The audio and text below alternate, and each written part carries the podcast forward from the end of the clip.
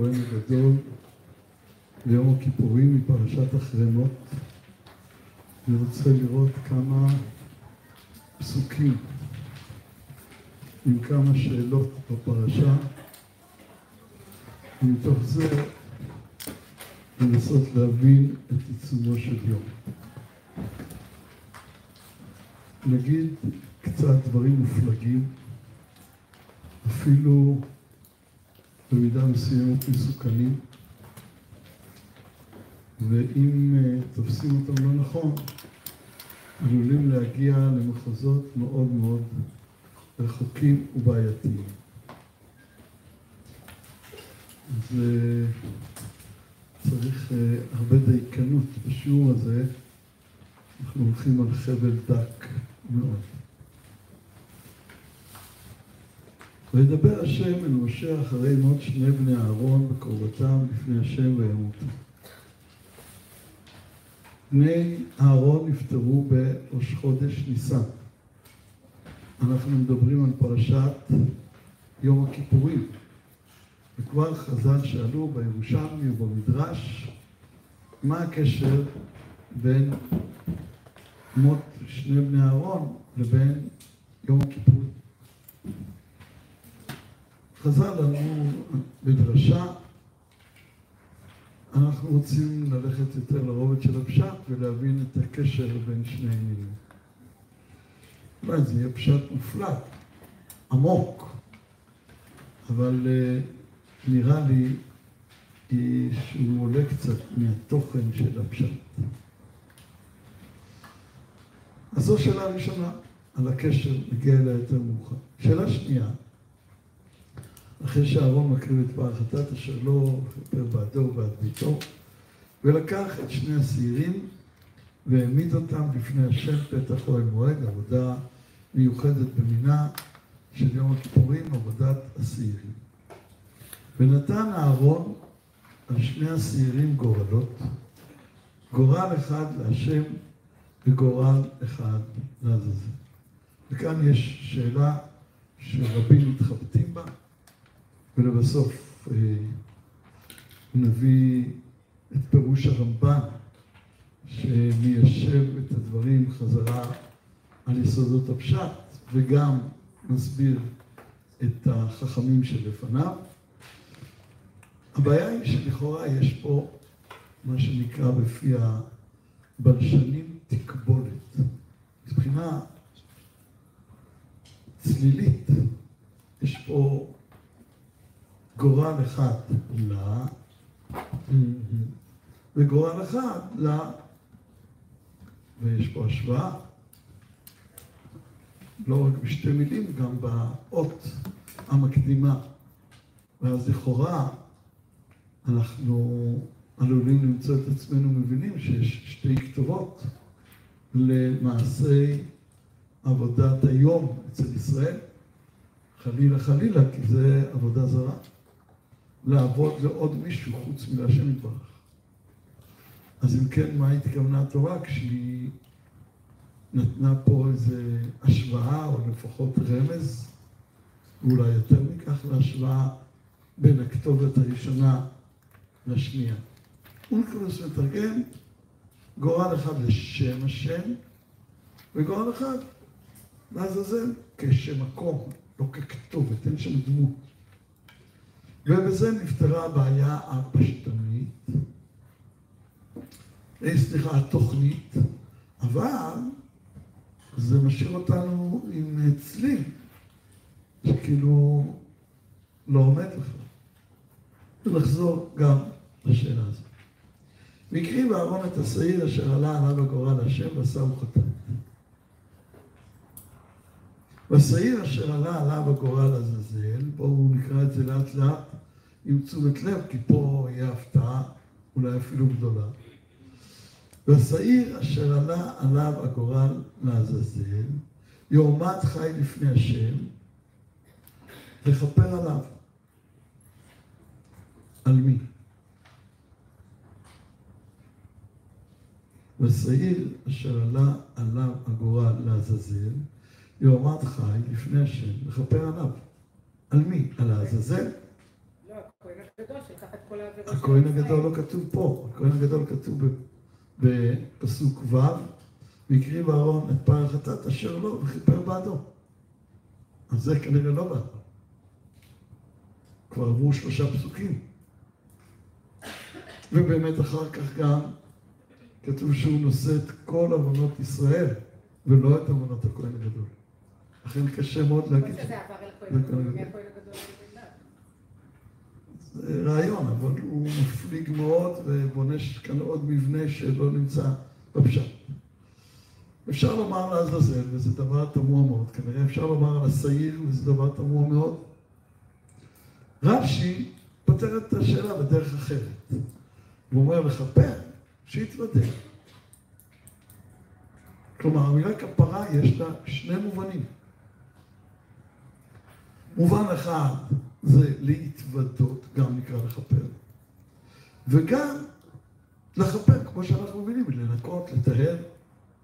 אז רש"י אומר, אז פשוט זה המובן השני. יש פה וידוי, אין פה תהליך של כפרה. הבאתי גם את רש"י בפסוק הבא, כדי לראות שרבי שילה עצמו אומר שיש שני פירושים. וכיפר בעדו, זה הפסוק, לא הבאנו את הפסוק, אבל את רש"י. וידוי שני עליו ועל אחיו הכהנים, אחרי הווידוי הראשון בו', בפסוק ו', שזה פי, וכיפר בעדו ועד ביתו, וכאן זה בעד כל אחיו הכהנים, שהם כולם קרואים ביתו, שנאמר בית אהרון ברכו את השם. אז כאן אומר וכיפר, שוב הוא מסביר שכיפר זה וידוי, הפעולה ולא התוצאה של כפרה. אבל מיד אחר כך הוא אומר מכאן שהכהנים מתכפרים פה. וכל כפרתן אינה לטומאת מקדש וקדושיו כמו שנאמר וכיפר על הקודש וטומאות בני ישראל. אז ממילא רש"י מביא לנו מיד שכפרה זה כמו שאנחנו יודעים תמיד. מה זה יום הכיפורים? זה לא יום הווידויים אלא יום הטהרה כי ביום הזה יכפר עליכם לתאר אתכם בכל חצותיכם לפני שם תתארו אבל בגלל הקושייה בפסוק, אז רש"י נראה נוקט בדרך אחרת. והרשב"ם אומר, וכיפר בעדו השפדה עליו מיד, ומיד הוא אומר, ולפי הפשט, יביאנו באזהרה כאלה, הקריב אותו לכפרה. כלומר, לכפר מה זה? לתאר. ואם נלך לפי הפשט, וגם אם נאמר שיש פה כפל משמעות, אז כשיש כפל משמעות, התורה בחרה לנקוט, הרי יכלה להגיד להתוודה, בתוך הפרשה יש לא פעם להתוודה. אז למה היא לא כותבת להתוודה אלא וכיפר? בגלל שיש כפל משמעויות שהיא רוצה להשמיע לנו. יוצא שיש כאן גם, חוץ מהווידוי, לתאר מישהו. אבל את מי? עם ישראל לא כתוב כאן, וזה גם לא מתאר בתרומת מקדש וקודשיו, אלא מכל חטאותם. בהמשך הפרשה מבואר. השעיר שמכפר על מקדש, מקדש, תרומת מקדש וקודשיו זה השעיר להשם. אז על פי התחביר יש פה עוד אפשרות אחת, מזעזעת, מטלטלת, אבל עוד אפשרות אחת. מה? מכפר על השם. האם מצינו דבר כזה? הגמרא במסכת חולין מפורסמת, כל החטאות של המועדות כתוב עליהן חטאת, חוץ משעיר של ראש חודש שכתוב עליו חטאת להשם, והגמרא אומרת שהקדוש ברוך הוא אמר, אביאו עליי כפרה, למה דווקא בראש חודש? שמיעטתי את הלבנה. אז יש דבר כזה שהכפרה היא כאילו כלפי מעלה. ובפשט כאן, אם המילה כפרה זה לתאר, אז את השעיר ודאי שלא, את הזזל ודאי שלא. זה מה שנשאר. וזה דבר תמוה מאוד. גם לזה נחזור. אני רוצה לחזור לשאלה השנייה ששאלנו, יהיה עוד שאלה רביעית בסוף. שאלנו למה בני אהרון קשורים, שאלנו על התקבולת בין גורל אחד לה וגורל אחד לה, ושאלנו למי זה לכפר עליו. אז אם כן, מי זה גורל אחד לעזאזל? מביא הרמב"ן את רש"י למקום הקשה שבערים. כלומר, זה לא לכתובת, אלא למקום גיאוגרפי. ואף על פי שיש פה כאילו תקבולת, אבל באמת היא לא מגבילה. זה לכתובת וזה למקום. למקום הקשה של הערים. הוא מרחיב בזה. האבן עזרא מרחיב יותר, והרמב"ן מביא אותו. נדמה לי שרובכם לא תוכלו להבין מה כתוב כאן. הרי בן עזרא אומר שלא תוכלו, אני לא אכפת לי. אבל בן עזרא אומר לא שלא תוכלו, אבל הרמב"ן אולי אחרי זה יעזור לנו. ורבי אברהם כתב, רבי אברהם זה בן עזרא, אמר רב שמואל, זה אחד מן הגאונים, רב שמואל גאון, אף על פי שכתוב בשעיר החטאת שהוא לשם. וממילא אני מבין שגורל אחד לעזאזל זה לא להשם. אחרת היה כתוב, גורל אחד הקרבה בבית המקדש, וגורל אחד לעזאזל, ושניהם להשם. הוא אומר, אף על פי כן, אל תבין לא נכון, גם השעיר משתלח הוא להשם. אז שניהם לאותה כתובת. רש"י כאילו אומר אחד לכתובת, וגם האונקלוס, אחד לכתובת ואחד למקום. נשאר לנו בעיית התקבולת. הוא אומר, שניהם להשם. לעזאזל, אולי כמו שראים, זה רק של מקום, אבל מי הכתובת? גם שעיר לעזאזל, הכתובת הוא להשם. ואין צורך. אבן עזרא לא מסכים עם רב שמואל גאון. למה? כי המשתלח איננו קורבן. אנחנו לא שוחטים אותו ומקריבים אותו, אלא משלחים אותו ואיבריו נחתכים עד שהוא מגיע למטה. זה סוג אחר לגמרי של דבר, אין דבר כזה עוד בעבודת המקדש.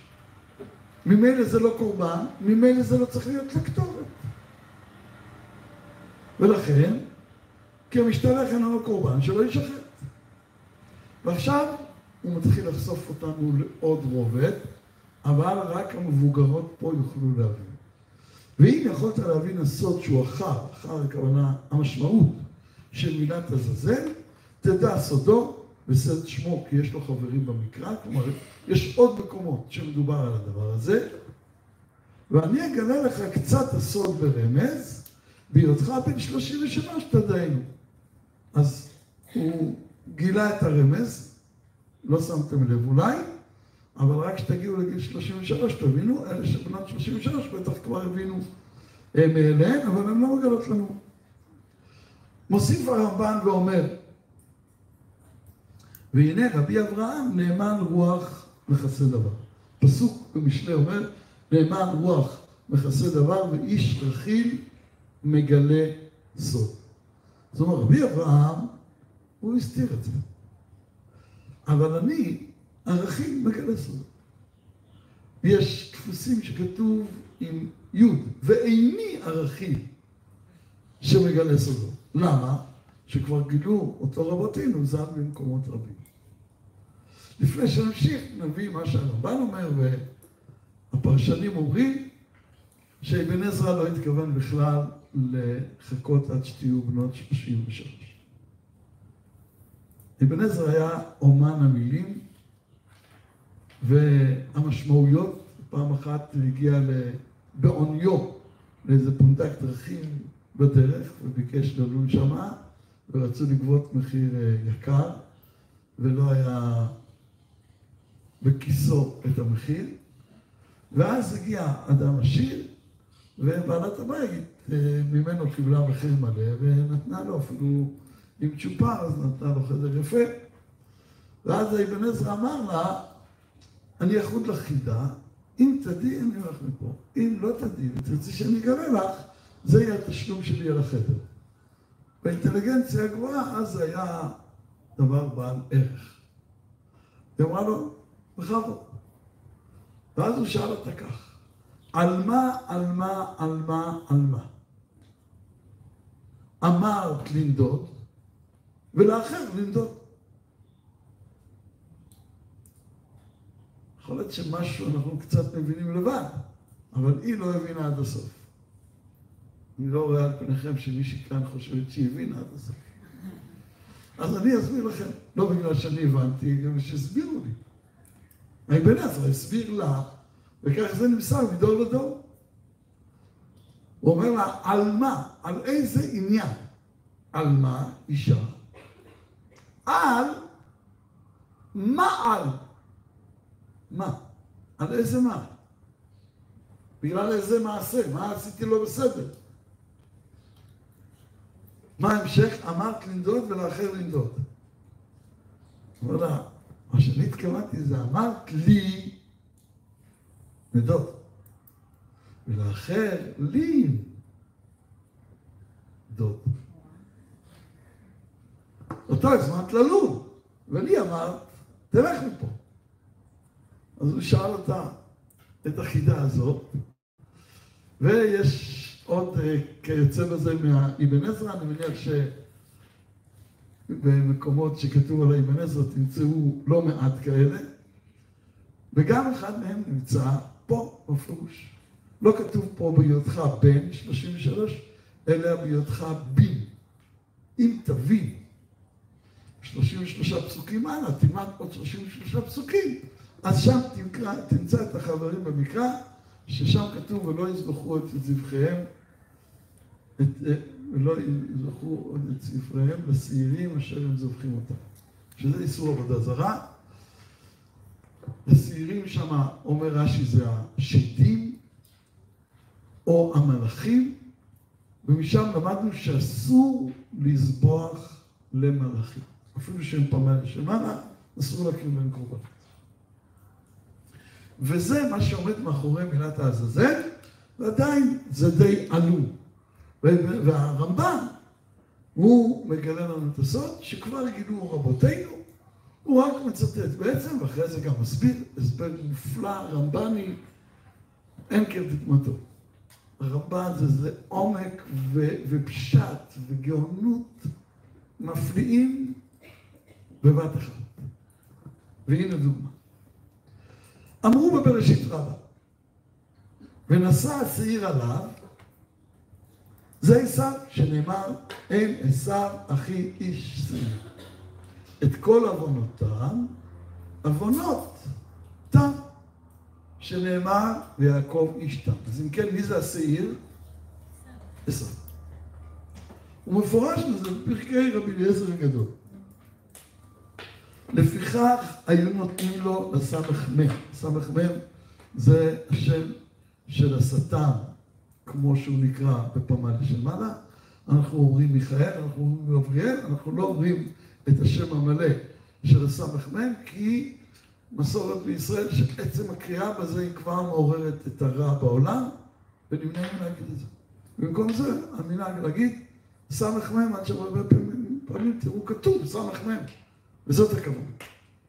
הוא השטן, הוא מלאך המוות, הוא יצר הרע. וכשהוא מלאך בשמיים, הוא נקרא בשם הזה סמ"ך מ'. לפיכך הם נותנים לו לסמ"ך מ' שוחד ביום הכיפורים. מה זה השוחד הזה שהם נותנים לו? זה השעיר לעזאזל. וכבר אנחנו רואים פה, אם כן, יש פה כתובת.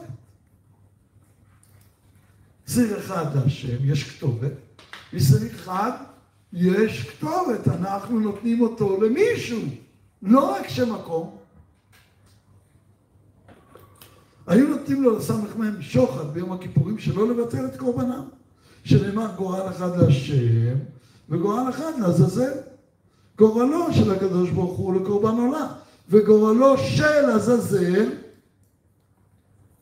הסמ"ם, כתובת, מלאך, שעיר חטאת בכל עוונותם של ישראל הרב. ובן עזרא אומר, תלך לשם, אסור להקריב למלאכים. וזה הסוד. ולמה אני לא מגלה לך? כי זה אסור. וכאן כאילו אומרים ש... זה מה שעושים. אז אבן עזרא השאיר את זה עלום. אבל אומר הרמב"ן, אתה יכול להעלים כמה שאתה רוצה, אבל אם חז"ל בפרק הזה רבי אליעזר הכריעו שזה גלוי, זה גלוי. אבל הוא משבח את אבן עזרא על זה שהוא לא גילה את זה. אנחנו בדור שמגלים סודות, אז אנחנו לומדים את זה ועוד נפליג הלאה גם כן. זה לא יהיה סוף הדרך, בעזרת השם. שנאמר ונשא השעיר עליו. ראה ס"מ שלא נמצא בהם חטא ביום הכיפורים. אמר לפני הקדוש ברוך הוא, ריבון כל העולמים, יש לך עם אחד בארץ, כמלאכי השרת שבשמיים. מה מלאכי השרת יחפי רגל? כך אין ישראל יחפי רגל ביום הכיפורים. מה מלאכי השרת? אין בהם אכילה ושתייה, כך ישראל אין בהם אכילה ושתייה ביום הכיפורים. מה מלאכי השרת? אין להם קפיצה, כך ישראל עומדים על רגליהם ביום הכיפורים. מה מלאכי השרת שלא מתווך ביניהם? כך אין ישראל שלום מתווך ביניהם ביום הכיפורים. הביקוש לתפילות יום הכיפורים השנה, מאלה שפועלים בעניין, עולה על שנים קודמות. אז מי שמספר לכם שאין שלום בישראל, ואלה שלא רגילים לבוא לבית הכנסת, הם פתאום נגדו, אז תדעו שהרוב בעדו יותר משנים קודמות. ואלה שעוסקים בקירוב אומרים שהצמאון בחודשים האחרונים יותר גדול, לא יותר קטן. יש פה איזו התבררות. לא צריך לספר. אבל יש גם צמאון יותר גדול, ובעזרת השם גם את זה אנחנו נראה. שלום מתווך ביניהם ביום כיפור. מה מלאכי אשר נקיים מכל חטא? ככה ישראל נקיים מכל, מכל חטא ביום הכיפור. את כל זה מי אומר? הס"מ. והקדוש ברוך הוא שומע את עדותם של ישראל מן הקטגור שלהם, הוא מכפר על המזבח ועל המקדש ועל הכהנים ועל כל עם הקהל שנאמר בפרק מקדש הקודש וכו' לזה עד כאן אגדה זו. והנה, הודיעונו שמו ומעשהו.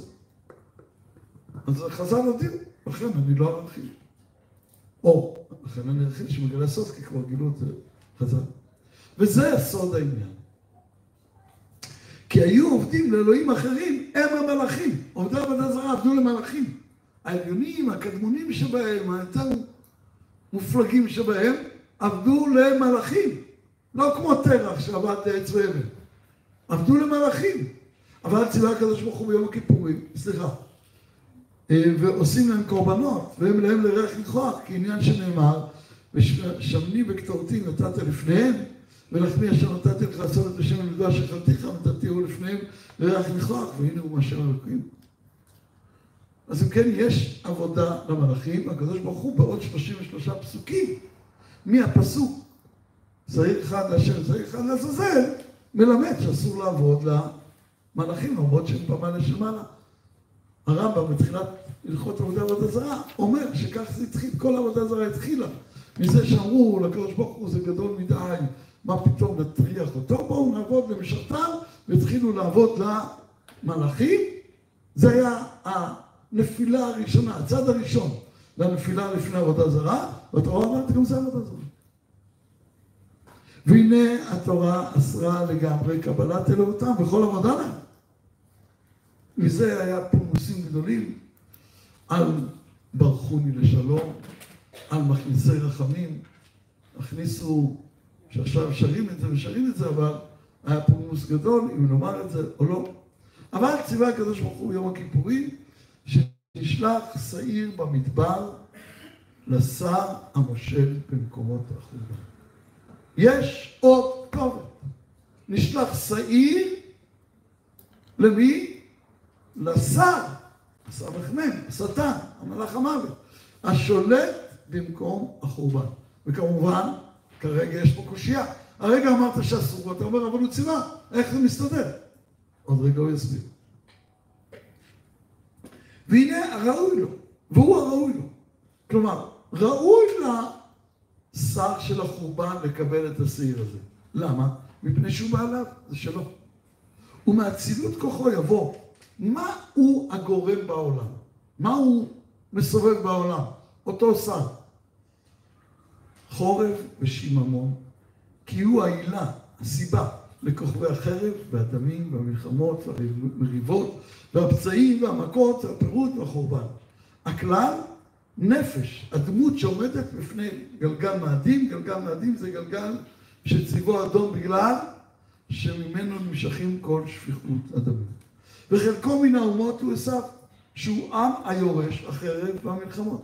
ומן הבהמות השעירים והעזים, ובחלקו עוד השדים, הנקראים מזיקים בלשון רבותינו ובלשון הכתוב בעוד 33 פסוקים, בהיותך בין 33, שעירים. כי כן יקרא הוא ואומתו ומלאכיו וכוחותיו הרוחניים העליונים שעיר.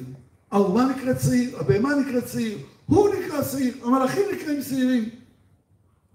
זה שמו. ואין הכוונה בשעיר המשתלח שיהיה קורבן מאיתנו אליו חלילה. עכשיו הוא חוזר לאבן עזרא. צודק אבן עזרא, זה לא קורבן, חס ושלום. אבל שתהיה כוונתנו לעשות רצנו, רצון בוראנו שציוונו כך. הקדוש ברוך הוא ציווה אותנו. אז אנחנו עושים. אז רגע, זה מותר או אסור? זה מצווה או עבודה זרה? וכאן הרמב"ן אומר, משל נפלא, מאיר עיניים עמוק, פשט וגאוני. זה המשל בזה. כמי שעשה סעודה לאדון. הזמין את זה, אדון נכבד. המלך. מגיע המלך לסעודה, וציווה האדון את האיש העושה הסעודה, תן מנה אחת לעבדי פלוני. היה שם איזה עבד פרא אדם, שעלול לקלקל את כל הסעודה, ולכן המלך אומר למארח, תן לו מנה, יהיה עסוק בלאכול ולא יקלקל לנו. זה השוחד שדיברנו קודם. שאין העושה סעודה נותן כלום לעבד ההוא, ולא לכבודו של אותו עבד יעשה עמו. זה לא, הוא לא הכתובת שלו, אלא רק הכל נתן לאדון. הוא נותן הכל למלך. והמלך, האדון נותן פרס לעבדו. והוא רק השליח, שמעביר את זה. אבל הוא לא הנותן, הנותן זה המלך. ושמר זה מצוותו, ועשה לכבוד האדום כל אשר ציווהו. אז הוא עושה רצון המלך, אבל הוא לא נותן, אסור לתת לעבד. אבל המלך אומר לו, אני אתן לו, תיתן לו בשמי, אתה השליח.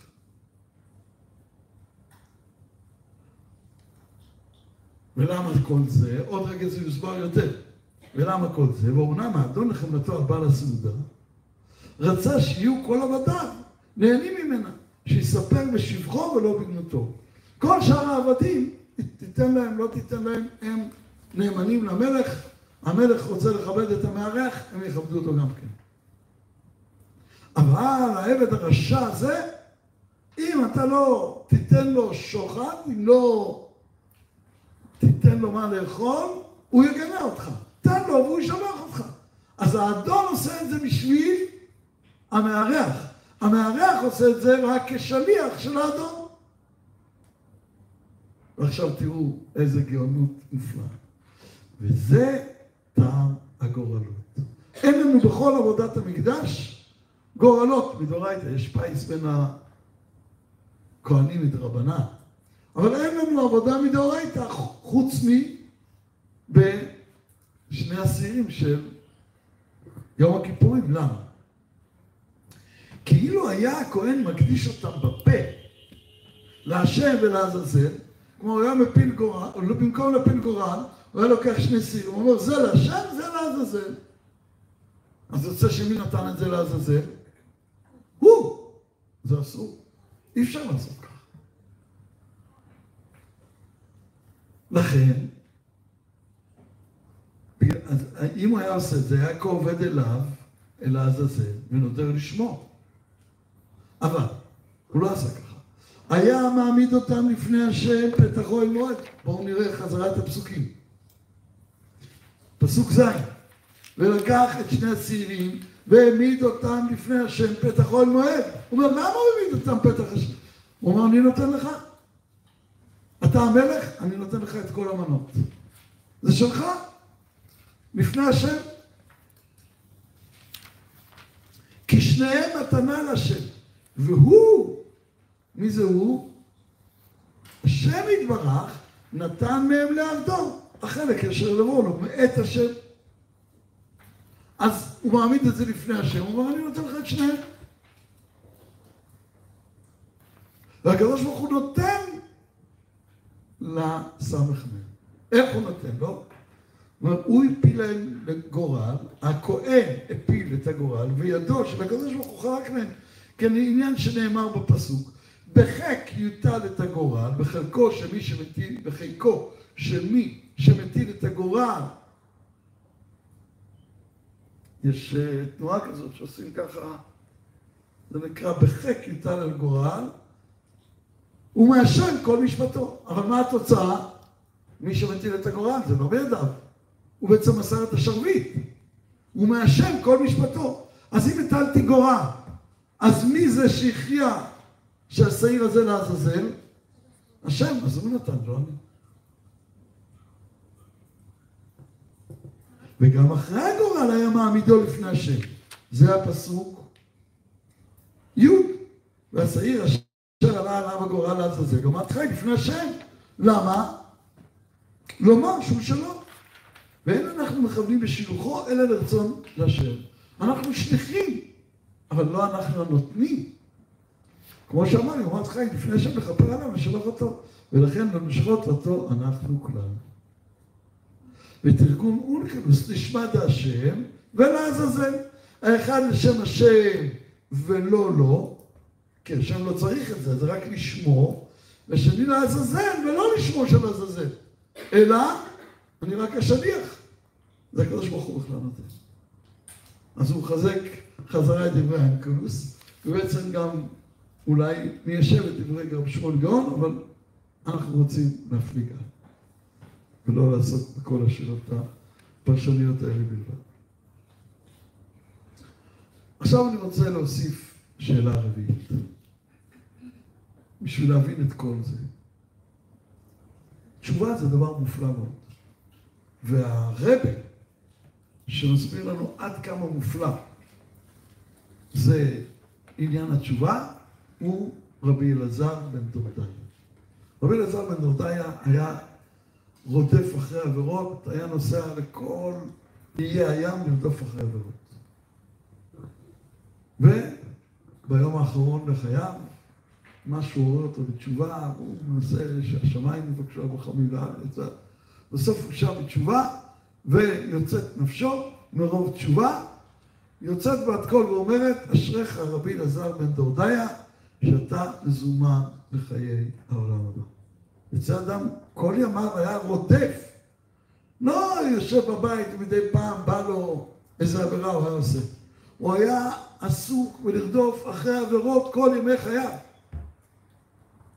וביום האחרון עשה תשובה, הוא נקרא רבי.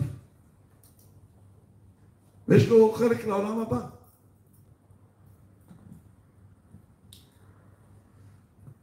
כי התשובה, יש לה כוח להפוך אפילו משקל אדיר לטובה. איך היא עושה את זה? זה פלא שאנחנו לא נעסוק בו היום בכלל. אבל לפחות יש במה לאחוז בחרטה. בהתהפכות של האדם. הוא לא אותו אחד. אז ממילא גם כל מה שהוא סוחב על גבו כבר לא נמצא. אבל החרטה מתקנת. אני אמרתי זה פלא ואנחנו עכשיו לא באים להסביר את הפלא הזה. אבל לפחות יש פה איזה אירוע של חרטה, של שינוי. אבל יום הכיפורים אין שום אירוע. יש מחלוקת. האם יום הכיפורים מכפר רק על מי שעושה תשובה, או אפילו על מי שלא עושה תשובה? רבי סובר שיום הכיפורים מכפר גם על מי שלא עושה תשובה. שזה ודאי מופלג מאוד. פתאום מגיע יום, פשוט הכל מתקפל. אתה עושה תשובה, לא עושה תשובה. אבל גם חכמים שסוברים שצריך תשובה, לא התשובה מכפרת. התשובה גורמת שאני לא אתנתק מיום הכיפורים. מי שמכפר זה עיצומו של יום. כמו שהתורה אומרת, כי ביום הזה, זה מה שנחזור הכי הרבה פעמים ביום הכיפורים, כי ביום הזה יכפר עליכם, לתאר אתכם מכל חטאתכם לפני השם יש יום כזה. אבל מה פתאום, ביום הזה פתאום הכל מתכפר, מה קורה פה? אחד שלא חזר מתשובה, ואפילו אם אתה אומר שתשובה בגלל שאם אומרים לך, תשמע, אני נותן לך מחר מתנה, אני מכפר את כל ההבנות שלך. הוא אומר לו, לא, לא, לא, אני רוצה את ההבנות. בסדר, אז אתה לא, לא רוצה לקבל את הכפרה, לא, לא, אתה לא חייב. אז חכמים אומרים, מי שלא שב בתשובה, הוא לא רוצה לקבל את הכפרה, הוא מזדהה עם ההבנות שלו. בסדר, אז, אז לא. רבי אמר, זה לא משנה אם הוא רוצה או לא רוצה. מתכפר לו גם אם הוא לא רוצה. אז אתה שואל, מה קורה פה? הוא לא עבר שום תהליך. גם לדעת חכמים הוא לא עבר תהליך כדי להתכפר, אלא רק כדי להגיד, אני רוצה את הכפרה. וזה מה שנפסק בשולחן ערוך. שיום הכיפורים מכפר למי שלא כופר בכפרתו. אם אתה מאמין שהוא מכפר. אל תמציא את עצמך מהטוב הזה של יום הכיפורים. וחוזרת השאלה, אז מה פתאום יש דבר כזה שיום כיפורים מכפר?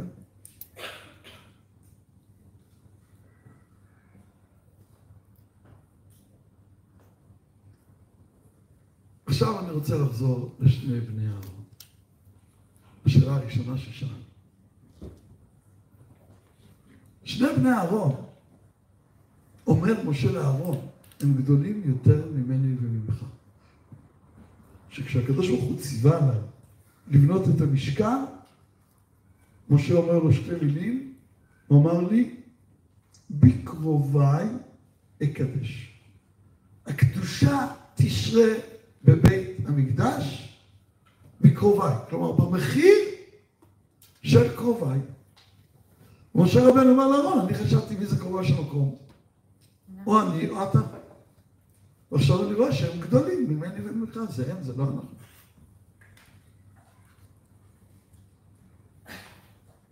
איך אפשר להגיד דבר כזה?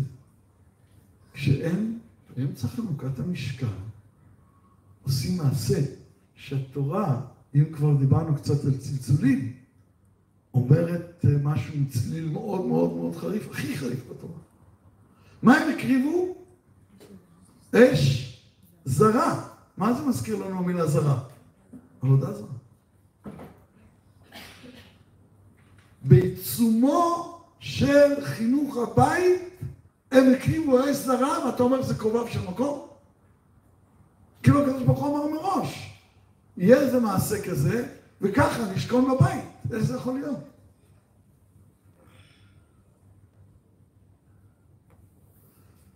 אני רוצה להציע פירוש מרחיק לכת ולחזור על מה שאמרתי בהתחלה. זה מאוד מאוד מסוכן. מה שאני אומר, זה מאוד מאוד מסוכן, בלי מה שאני אומר. כל העולם כולו הוא גשר צר מאוד. הוא לא על סף תהום.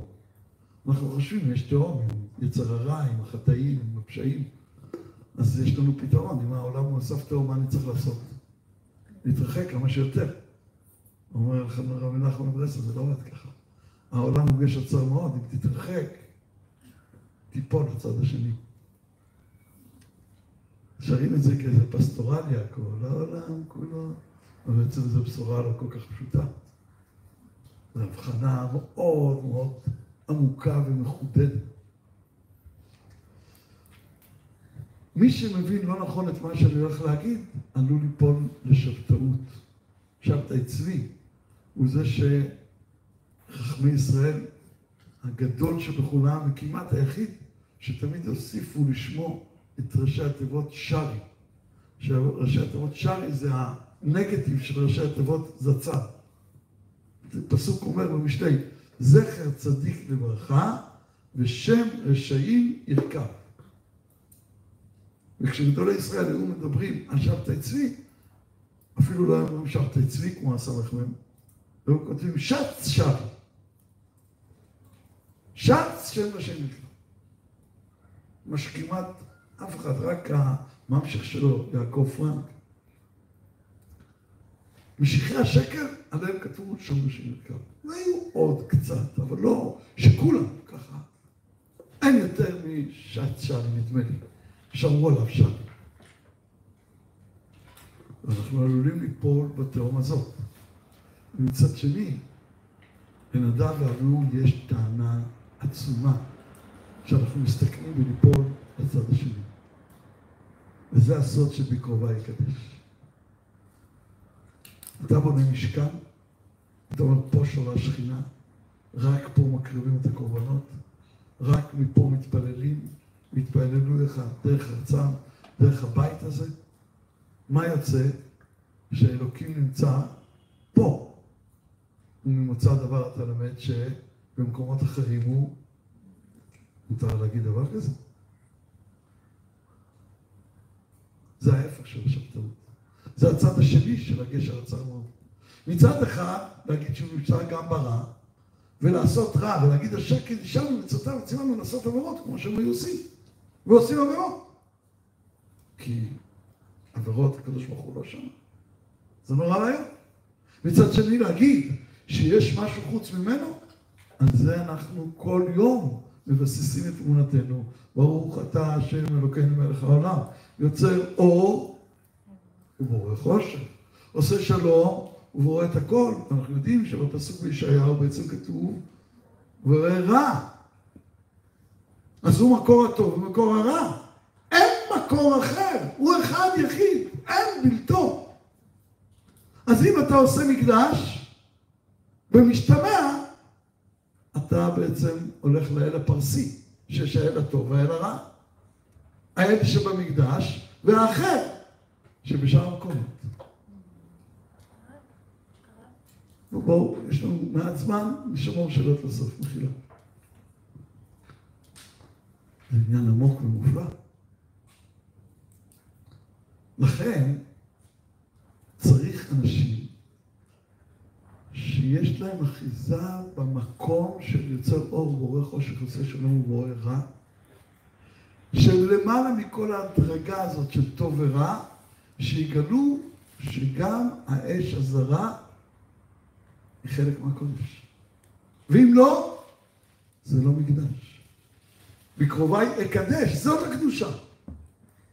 שיש אנשים כל כך קרובים אליו, שהם למעלה משאלת הטוב והרע. דרכך אלוקינו להאריך אפיך לרעים ולטובים, והיא תהילתך. רק השנה גיליתי מי אמר את זה. זה זה שסדר העבודה שלנו, נוסח ספרד, אתה כוננת עולם מראש, הוא חיבר אותו, הוא היה בסוף דור הסבוראים, לפני הגאונים, משהו שם, נקרא יוסי בן יוסי, הכהן. לפעמים היה נקרא הכהן הגדול, למרות שלא היה כהן גדול אז, בגלל שהוא כנראה היה גדול, מגדולי הדור. אז הוא נקרא יוסי בן יוסי הכהן הגדול, והוא תיקן גם את סדר העבודה של יום הכיפורים וגם את המשפט שאנחנו רואים אשכנזים בליל יום הכיפורים, דרכך אלוקינו להאריך אפיך לרעים ולטובים, והיא תהילתך. למה זה קשור ליום הכיפורים? כי אם הכל ממך, אז זה מקום שאתה בעצם מבטל את ההדרגה בין טוב לרע. שלום שלום לרחוק ולקרוב, אמר השם, ופעתיו. יש דבר כזה. שווה ומשווה קטון וגדול.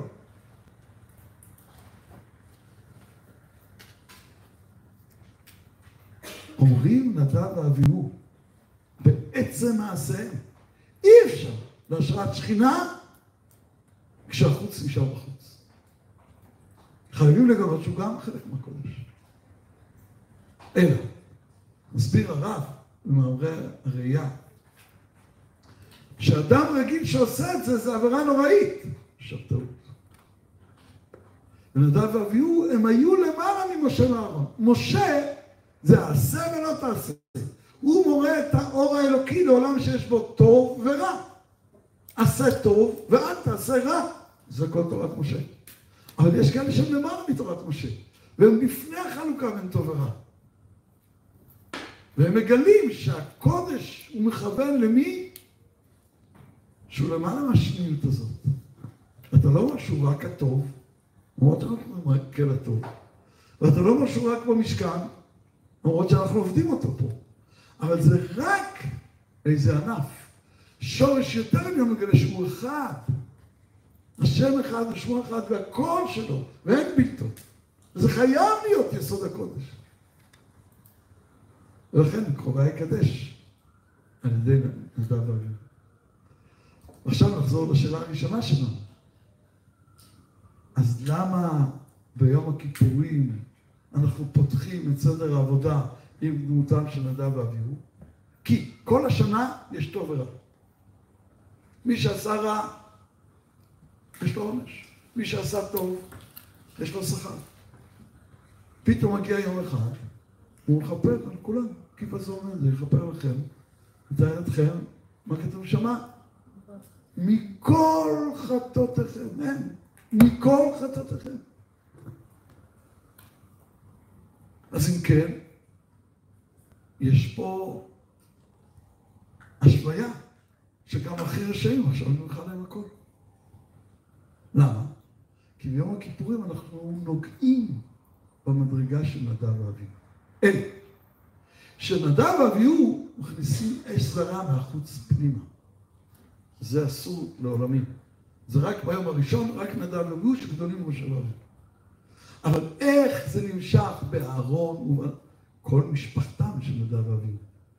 ואהרון ואלעזר וכל ממשיכי דרכם, שאנחנו לוקחים מן הקודש אל החוץ. להביא מהחוץ פנימה, זה להגיד שאני הולך אל החוץ ו... ושייך אותו לקודש. זה אין יותר, זה פעם אחת. אבל להגיד שהקודש הוא נותן חיים גם לכל מה שבחוץ, זה יום הכיפורים. זה בשעיר, כאילו? השעיר. אני לוקח משהו מהכי הכי פנימה ושולח אותו הכי הכי החוצה.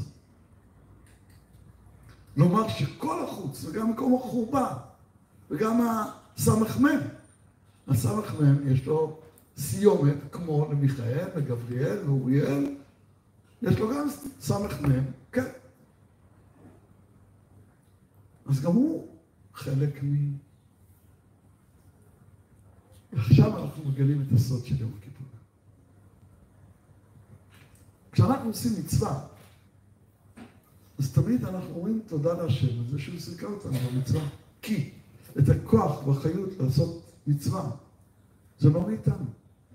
כי מידך הכל, ומשלך נתנו לך. כשאני נותן צדקה, מאיפה הגיע אליי הכסף? לך הכסף, לך הזהב. אתה נתת לי ואני נתתי צדקה, אז של מי נתתי? שלך נתתי. מי שאומר זה שלי ואני בעל הבית, אין לנו, אני והוא, יכולים לדור בכפיפה אחת. זה גס רוח. שחושב שהוא בעל הבית על הכסף שלו. כאילו הקדוש ברוך הוא לא היה צריך לדאוג לו, הוא לבד, יש לו כסף. אין דבר כזה. כי מידך הכל ומשלך נתן לך. כל מצווה, זה אתה נתת לי את הכוח לעשות לי. אז אני מודה לך על כל מה שזיכית אותי לעשות טוב. נפלא מאוד. אבל עכשיו שאלה, וכשאני עושה רע,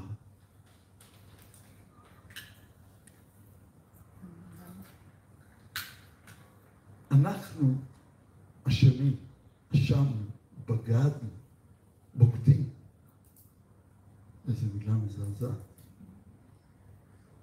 בגדנו, אנחנו בוגדים.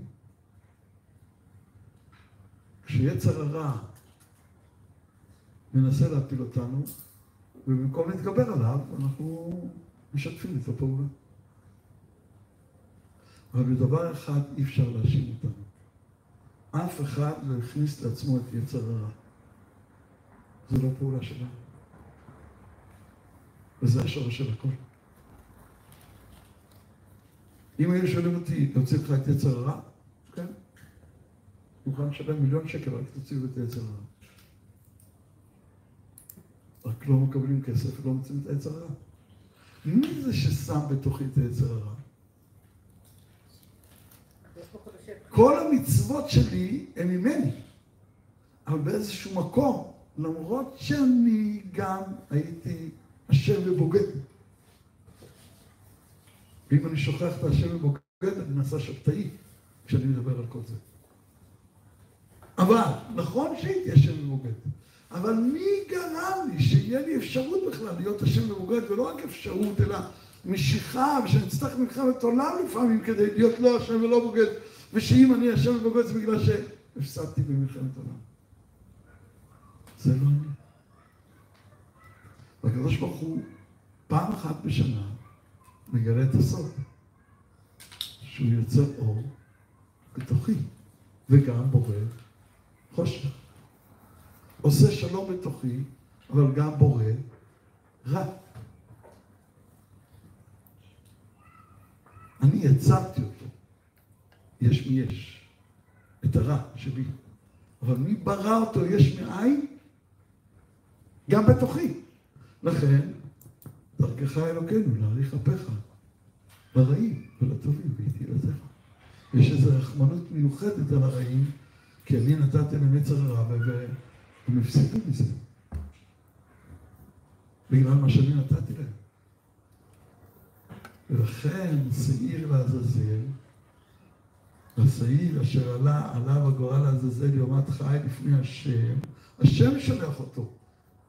מי ששולח את השעיר זה מי שאמור להתקפל על ידו. מה שמים? את כל ההבנות של ישראל. אבל מי מתקפל? כביכול. הקדוש ברוך הוא אומר, אני נתתי לכם את זרה. ופעם אחת בשנה יש מקום לדבר על הסוד הזה. אני נתתי לכם את היצרה. אני גם בחוץ, אני גם החורבן, אני גם השטן, אני גם זה שמחיה את מלאך המוות, את היצר הרע, את הסמך ואם לא, אתה כופר. יש הרצאה מאוד. כפירה מצד זה, שבתאות מצד זה, ויום הכיפורים גשר צר מאוד, והעיקר לא להתפחד. הקדוש ברוך הוא נטע בנו ישרות שמאפשרת לנו ללכת, לא ליפול, לא לכפירה, ולא לשבתאות. ולומר, אנחנו אשמנו ובגדנו, אנחנו לא מתכחשים. אנחנו גם לא מתכחשים שאת היצר הרע אנחנו לא הבאנו לעולם. אנחנו לא יזמנו אותו יש מאין. אנחנו נכנענו בפניו. ואם אתה עוקר את היש מאין שלו, הכל נופל. ולכן יום הכיפורים מכפר. ואפילו על מי שלא עשה תשובה. כי מי שלא עשה תשובה, עם מה הוא עובד עכשיו בשביל להיות דבוק בעבירה ולא בתשובה? עם היצר הרע שלו. ואת היצר הרע הוא נכנס טוב. אז הוא מכפר אותו, מי שלא עשה תשובה. רק שאם הוא כופר בזה, אז הוא אומר, קיבלתי מתנה, שקדוש ברוך הוא אומר, אני נתתי לך את זה. הוא אומר, אני לא רוצה את המתנה שלך. חכמים אומרים, אתה לא רוצה, בסדר, אתה לא חייב. רבי אומר, מה זה עוזר? זה שאתה אומר לי שאתה לא רוצה, זה מה שאני נתתי לך. זה יצר הרע. זה המחלוקה. ובאמת, ברור ששניהם צודקים. אין שום ספק שמצד אחד מי שאומר, אני לא רוצה, זה בעצמו בגלל היצרה שהקדוש ברוך הוא נתן לו. מצד שני, לפעול כרגע, הוא לא רוצה. שניהם אלה. אם כן, כל עומק יום הכיפורים, שהוא ההמשך של כל הצבת הקודש העליון האמיתי, שהוא לא בוחר רק באל הטוב, אלא באל של הכל. שאין עוד מלבדו. של יוצר אור ובורא חושך, עושה שלום ובורא רע. הכל מתחיל מנדב ואביהו. כך שורה שכינה בישראל. היא שורה פה, מתוך זה שהיא מלכותו בכל משל. ולא מתוך זה שהוא פה. חס ושלום. ואת זה אנחנו ממשיכים כל שנה מחדש בעבודת יום הכיפורים. ואנחנו רואים שעיר אחד להשם, יוצר אור, ושעיר אחד לעזאזל, הוא בורא חושך, עושה שלום, הוא בורא רע. שלום, דרך אגב, זה שמו של הקדוש ברוך הוא שכל הזמן דיברנו עליו, משמו של השם. עושה שלום, הוא בורא רע, הכל זה הוא. אלא, וכאן אנחנו צריכים זהירות מרובה מאוד. לנו אסור לעשות רע בשום פנים ואופן. ובוודאי לא להיות קשור למלאך שהוא השורש של כל הרע בעולם. חס ושלום. ולעבוד אותו ולפרנס אותו, חס ושלום. לכן אנחנו לוקחים את שני השאים ושמים לפני השם. זה לא אנחנו. אם נעשה את זה, נפלנו בשבתאות מיד. אחד שאומר, אני עושה רע, אני עושה עבירה, למה? השם נמצא בכל. זה שבתאות. ובסוף הוא נפל, יצא מכלל ישראל, ירד מטה בתחתיות הארץ. אז אם כן, או, צריך לסיים. אז אם כן, השילוח לעזאזל, זה הקדוש ברוך הוא שולח. אני נותן לקדוש ברוך הוא, הוא אומר, ירמיינה שלא גם. אתה רוצה להיות הקל של הכל, אתה באמת הקל של הכל. קל אחד, זה רק אתה יכול. אני יכול להידבק בך, זה רק דרך הטוב. אם אני מתדבק ברע, אני מתנתק ממך. אתה האל של הכל, אני מתדבק בך רק דרך הטוב. נדב ואביהו מגלים שאתה האל של הכל. ומשה רבנו מגלה איך לדבק בטוב ולסור ממנו. ולכן אני לא יכול לתת את זה, אני נותן לך. רק אתה אומר לי, כולם. ובזה בעצם אתה מכפר כאילו על עצם זה שיש בי יצר הרע, מכפר עליו. כל ההבנות שלי זה רק ענפים. השורש הוא שאתה נתת בי יצר הרע. ולכן, מנקודת המבט הזאת, שאסור להיות בה, אפשר ללמוד עליה, אבל אסור להיות בה, 364 ימים של ימות השנה. חז"ל אומרים בגימטריה הסתה. רק יום אחד. אתה יכול להיות במקום הזה, זה יום הכיפורים. ואז אתה צריך להיות כמו מלאך בשמיים, שאין לו טוב ורע. הוא בלי נעליים, הוא לא אוכל ושותה, הוא לא שייך לכל העולם הזה. יש לו שלום, הכל מאיר אצלו. כשאתה מגיע למדרגה הזאת, אתה יכול לטעום טיפה משיפולי גלימתם של מדע ואבינו. יהי רצון שנזכה, שהקדוש ברוך הוא יכפר לכל הבנות בני ישראל, וגם לאלה שלא שווים בתשובה, כי הם לא יודעים, ואולי עליהם אנחנו צריכים להתפלל עוד יותר, ודווקא בשנה הזאת אנחנו צריכים להתפלל עליהם בעיקר, כמו שהרבי יוסי בן יוסי הקדים, דרכך אלוקינו להאריך אפיך לרעים, ורק אחר כך לטובים. וממילא שתיגזר עלינו שנה טובה ומתוקה, גמר חתימה טובה לכל ישראל אמן.